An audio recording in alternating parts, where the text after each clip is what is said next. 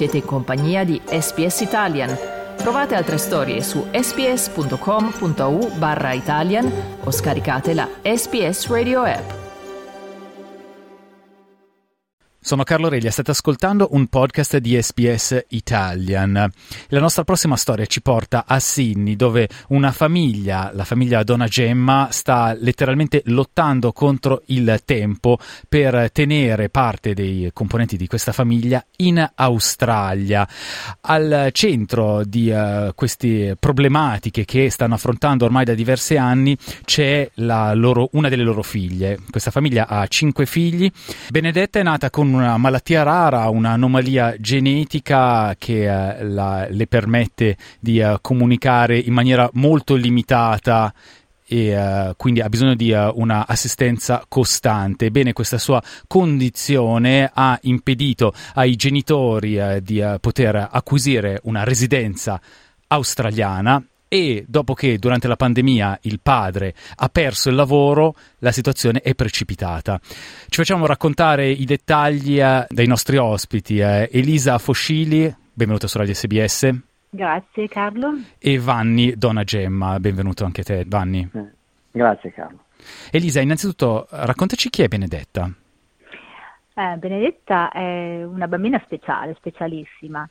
Ha un gemello che si chiama Matteo Benedetta e Matteo sono nati in Olanda, dove noi abitavamo per via del lavoro di Vanni, perché abbiamo sempre viaggiato molto. E Benedetta è nata molto piccola, ci siamo accorti subito che c'era qualcosa che non andava e poi abbiamo scoperto che aveva un'anomalia genetica, c'era un piccolo difetto nei cromosomi. È stata controllata da cima a fondo e non aveva praticamente nessuna um, malformazione, semplicemente um, ci hanno detto che lo sviluppo sarebbe stato un po' ritardato. E è una ragazzina molto simpatica, ama moltissimo i suoi fratelli, ama molto andare a scuola, adesso ha finito gli Art 12, quindi si sente un po' sola, isolata a casa, è un po' annoiata. Eh, le piace sì stare insieme agli altri, è abituata a una famiglia numerosa, noi siamo in sette in tutto e quindi abituato a stare insomma, nella confusione, essere in, presa in mezzo nei giochi e così. Quindi Questi... bambina un po' agli occhi di mamma perché in realtà ha già eh, 17-18 anni, quanti 18 anni ha? anni, sì, compiuti. solo che 18 anni compiuti, ma per noi è sempre una nostra bambina perché poi se la vedi dimostra di meno della sua età, quindi è un po' più semplice in tutto, um, non so, guarda ancora i cartoni animati, anche se apprezza anche i film, è ancora molto semplice insomma sue, nelle sue cose, quindi per noi è sempre la nostra bimba. E però a parte appunto l'assistenza che eh, deve essere anche importante da parte del vostro nucleo familiare, non ha bisogno di cure mediche? No, esatto, non ha bisogno di cure mediche, però in casa ad esempio insomma non è una, una, bambina, una ragazzina che puoi lasciare in casa da sola, sempre noi ci diamo il turno, se qualcuno esce o se non, non può venire con noi per qualche motivo abbiamo sempre qualcuno, o noi o i suoi fratelli che la guardano e quindi ah, sì, non è che esce di casa da sola e può fare cose da sola. Vanni, lei ha un fratello gemello? Benedetta è nata con Matteo, Matteo è perfettamente normale, un bravissimo ragazzo, alto, intelligente, va all'università qui a Sydney, studia astrofisica, è decisamente il supporto principale di Benedetta perché per sua sorella gemella lui farebbe qualunque cosa, assolutamente. E quindi l'idea soltanto che possano essere separati è un problema, puoi immaginare, devastante per tutta la famiglia e soprattutto per Matteo. E Benedetta che vive per i suoi fratelli eh, sarebbe impossibile per lei continuare a vivere letteralmente. Lei ogni giorno si sveglierebbe, questo è certo, chiedendo dei suoi fratelli. E I fratelli sono Andrea che lavora come cuoco, poi c'è Chiara che è una campioncina in erba di uh, pattinaggio su ghiaccio, poi c'è Francesco che studia ingegneria meccanica. Tutti uh, questi uh, ragazzi e voi ormai da 17 anni avete reso l'Australia la vostra casa e una porta si sta per chiudere. Il 15 marzo è la data in cui l'ultimo visto studentesco di Elisa scadrà accadrà oltre la quale non sarà più possibile rimanere down under. Facciamo un passo indietro, allora Vanni, eh, siete arrivati nel 2006 grazie al tuo lavoro di geologo, raccontaci. Sì, ero in contratto con uh, l'ENI, compagnia italiana e dopo vari altri contratti in giro per l'Europa perché abbiamo lasciato l'Italia praticamente nel 96 noi e siamo stati in diversi paesi in Europa dove sono nati tra l'altro Andrea è nato in Scozia, stessa Benedetta e Matteo sono nati in Olanda. E quando siamo arrivati in Australia nel 2006 abbiamo un contratto iniziale di due anni e poi diciamo, il lavoro ci ha permesso di restare un, un extra anno, sono diventati due, tre, quattro. E siccome i figli intanto crescevano a un certo punto è un po' sorto il problema cosa fare next perché l'idea per una famiglia come la nostra era di dare un po' di stabilità ai ragazzi che cominciavano ad avere 16-17 anni, Francesco, e l'idea di continuare a viaggiare come avevamo fatto nel passato diventava un po' difficile. Perché Leni comunque vi dava dei contratti uh, di due, tre anni con dei visti uh, sì. legati a questo lavoro che poi scadevano, giusto? Esatto, erano contratti sempre temporanei, due anni, poi eventualmente con rinnovo, ma ogni rinnovo era sempre un'incertezza, in realtà di un anno semplicemente non sapevi e quindi anche vedere un futuro, programmare un futuro per la famiglia diventava sempre difficile. Finché i bambini sono piccoli l'abbiamo accettato, poi ci siamo posti proprio il problema di cosa fare, rientrare in Italia in modo stabile oppure continuare e tutti i nostri figli hanno sempre avuto educazioni comunque all'estero e già cominciava ad essere un problema anche per loro rientrare in Italia a quell'epoca. E quindi dopo sei anni quasi di contratto in Perth, in Western Australia, abbiamo deciso di trovare un supporto, un'azienda australiana per eh, rimanere in Australia e quindi abbiamo trovato a Sydney un, uno sponsor che mi ha assunto perché cercavo una figura professionale come la mia, io sono un geologo nel oil and gas e lo cercavano da due anni. Quindi io ho avuto una certa fortuna a trovare esattamente il ruolo richiesto con la mia esperienza e una bellissima azienda che è stata molto di supporto a tutta la famiglia e ovviamente ci siamo trasferiti poi nel tempo a Sydney e poi siamo stati in questa azienda fino a che siamo arrivati al momento in cui il Covid ha cambiato tutta la nostra vita. Ecco, prima di arrivare a quel punto, più o meno all'inizio degli anni 10 eh, del 2000, vi siete spostati a Sydney, iniziato a lavorare in un'altra azienda e immagino abbiate iniziato a pensare cosa fare per il futuro dal punto di vista della residenza. Vi siete informati, sapevate già che sarebbe stato praticamente impossibile ottenere un visto per Benedetta, proprio perché l'immigrazione australiana è molto severa per quanto riguarda persone che potrebbero causare delle spese al servizio sanitario. Sì, sì, sì, noi abbiamo avuto da quando ho iniziato a lavorare con l'azienda in Sydney un'attenzione particolare anche a questo perché abbiamo chiesto, la, avendo il supporto dell'azienda, di diventare permanenti. La prima volta che siamo scontrati col problema dell'impossibilità di Benedetta di essere permanente è stato proprio lì. Il problema è che ci siamo un po' fidati della legge, diciamo in un certo modo, e la legge, come tu hai detto, non prevede bambini disabili di diventare australiani. E non abbiamo insistito troppo sulle altre possibilità che eventualmente esistono, perché solo dopo abbiamo capito che esiste un percorso in sé legale, chiamiamolo, alternativo, che prevede però due gradi di rifiuto della tua richiesta di permanenza e poi arrivare finalmente al ministro per avere una, diciamo, un caso, per un caso particolare. In, infatti è un po' la prerogativa dei ministri che possono, tra virgolette, concedere la grazia, possono sì. intervenire anche al di là della legge. Elisa, non avete mai pensato di ritornare in Italia a quel punto, sapendo di vivere con questa spada di Damocle?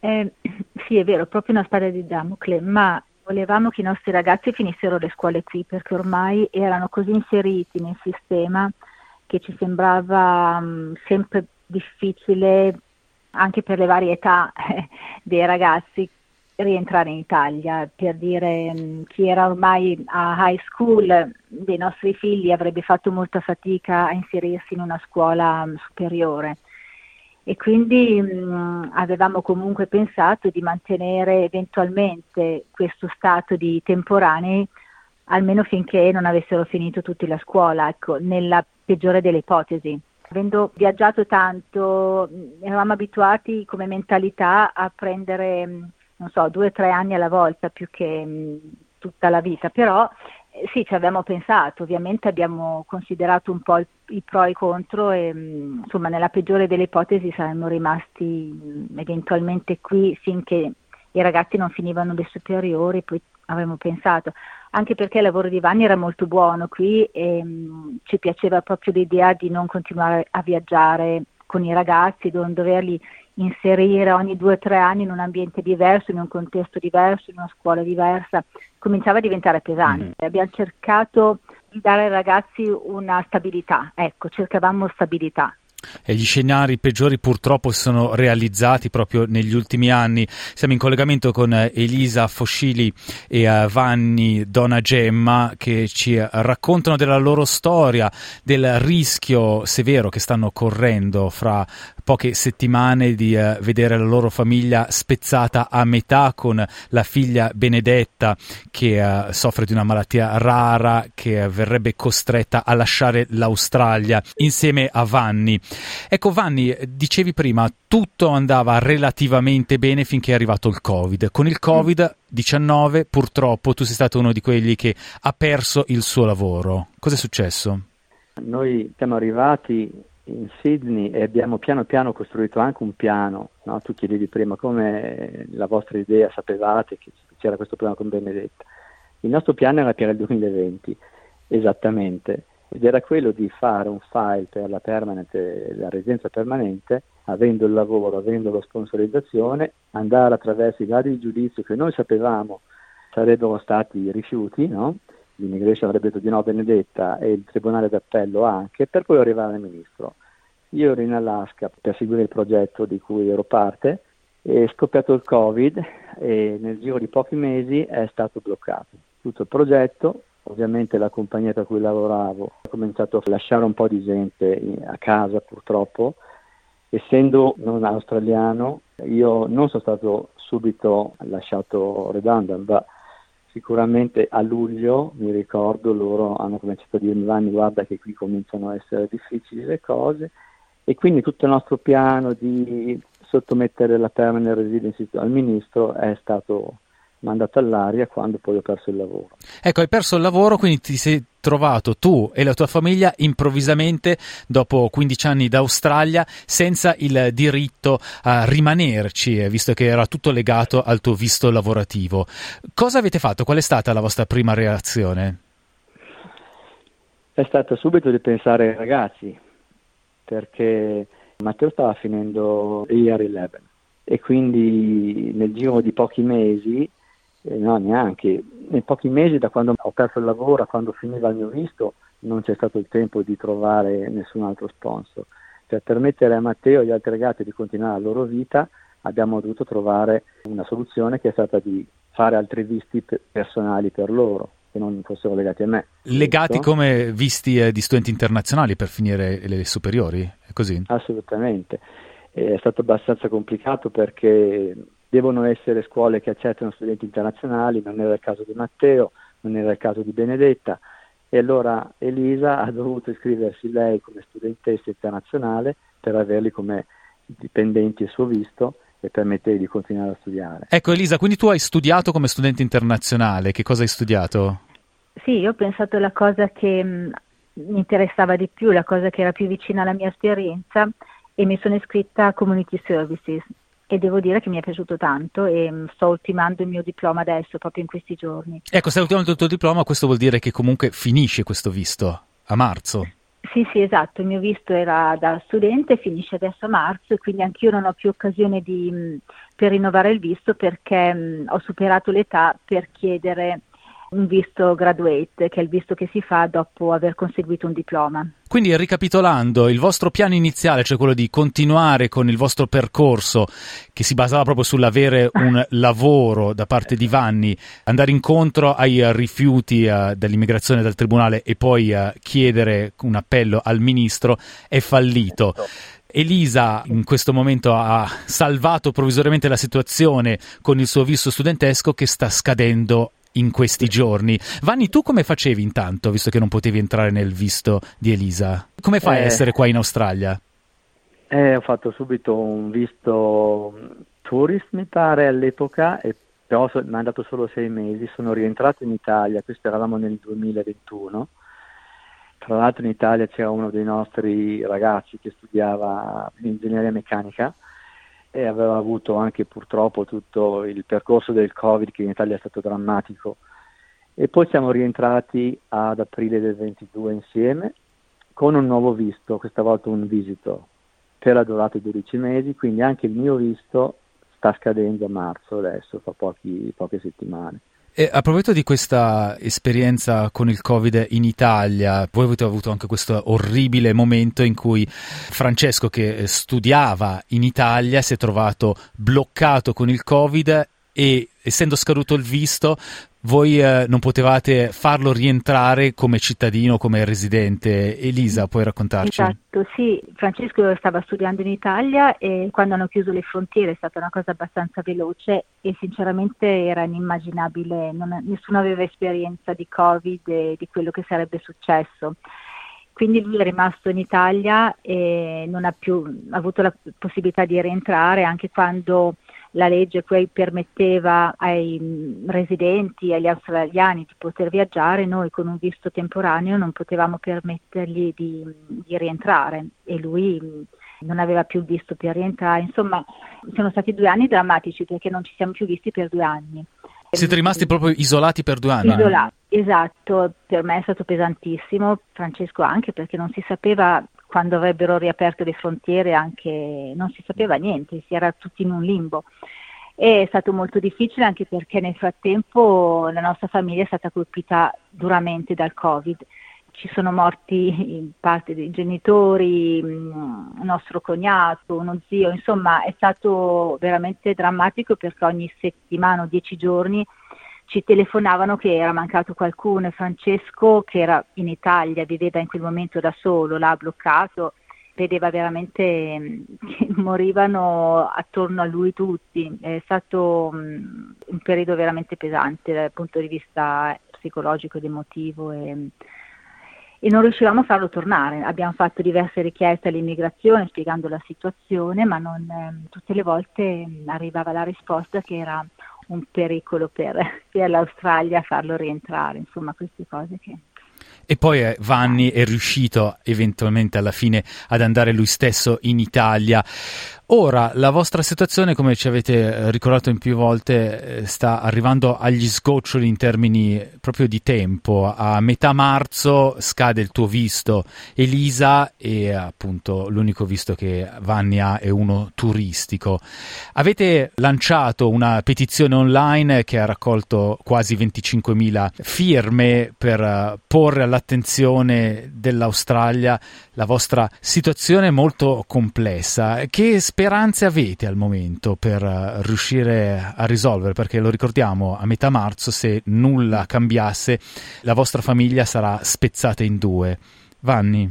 La petizione è stata per noi una cosa inaspettata. Ti dico, il primo giorno, quando l'abbiamo fatta partire, guardavamo stupite, io sinceramente pensavo, beh, arriveremo forse a 500 se va bene, ero preoccupatissimo perché non dico che fosse un'ultima risorsa, ma mandare un curriculum a un'azienda australiana con l'esperienza che ho di 30 anni già è difficile perché eh, sono molto specializzato e secondo, avendo 59 anni adesso, puoi immaginare, non è facile, no? e non avendo working rights come sono un visito.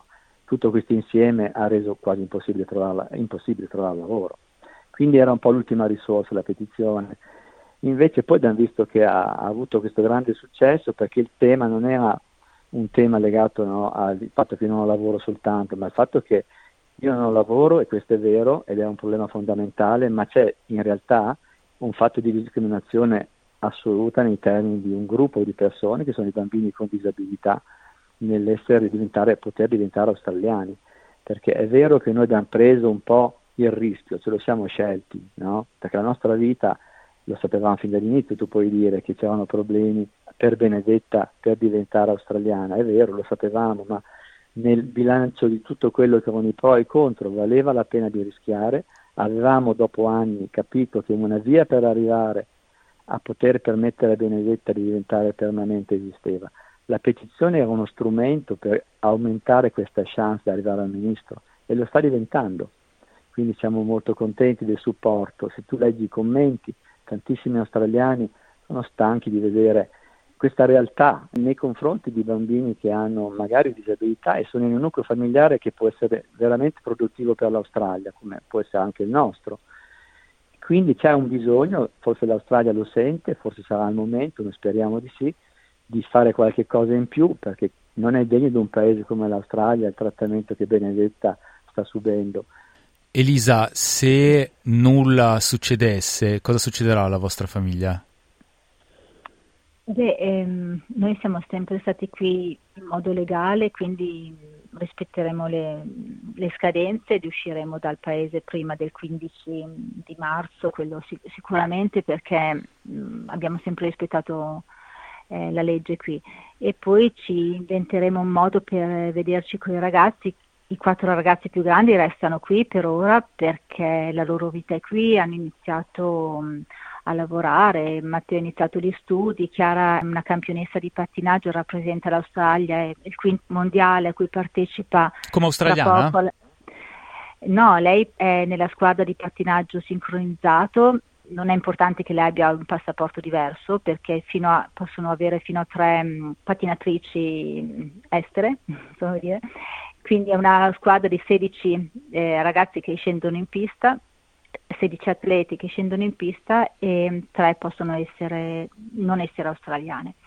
Quindi lei è parte della, della squadra che rappresenta l'Australia ai mondiali, sta per partire per Lake Placid per questi mondiali, è il quinto mondiale a cui partecipa, quindi lei è un'elite athlete e, mm, e, resta qui perché qui c'è la sua squadra, qui c'è, ha un lavoro a tempo pieno, si è appena diplomata in interior design, quindi lei ha la sua vita qui, è cresciuta qui e in Italia lei c'è stata veramente un anno o due quando era molto piccola, non, non ha nessun legame a parte mia mamma, ecco diciamo. E Benedetta quindi verrebbe separata dal fratello Matteo in sì. questa circostanza. Sì, Benedetta verrebbe con noi e poi Vanni, non so, troverebbe magari lavoro all'estero ancora perché diventa più facile per lui forse lavorare all'estero che in Italia sarebbe molto difficile, non, non riesco neanche a immaginarmi ecco, la situazione, onestamente. Un'ultima battuta, Vanni, se potessi parlare con il ministro dell'immigrazione, che cosa gli diresti? Gli direi quello che gli ho scritto.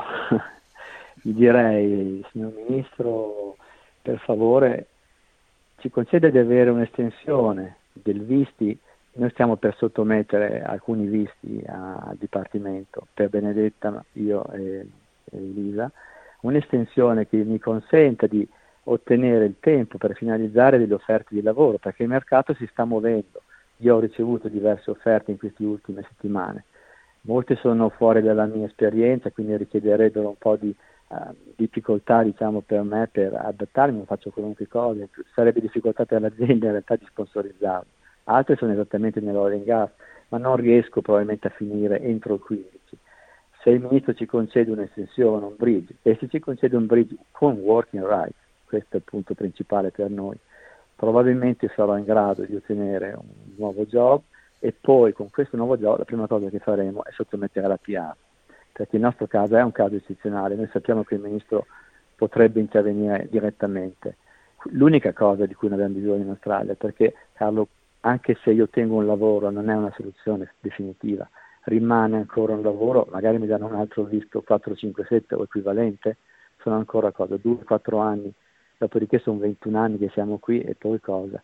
Quindi è ovvio che noi vogliamo la richiesta che è quella più difficile al Ministro, la chiediamo però nel modo più legale possibile, quindi un bridge, un'estensione, in modo che possa finalizzare il mio lavoro, avere l'employment, e da lì poi, sempre seguendo le vie legali, permettere a lui di aiutarci. Elisa Foscili e Vanni Donna Gemma, grazie per averci raccontato la vostra storia e un grandissimo in bocca al lupo. Grazie, grazie mille, grazie mille a tutti. Veramente caro, grazie. Cliccate mi piace, condividete, commentate, seguite SPS Italian su Facebook.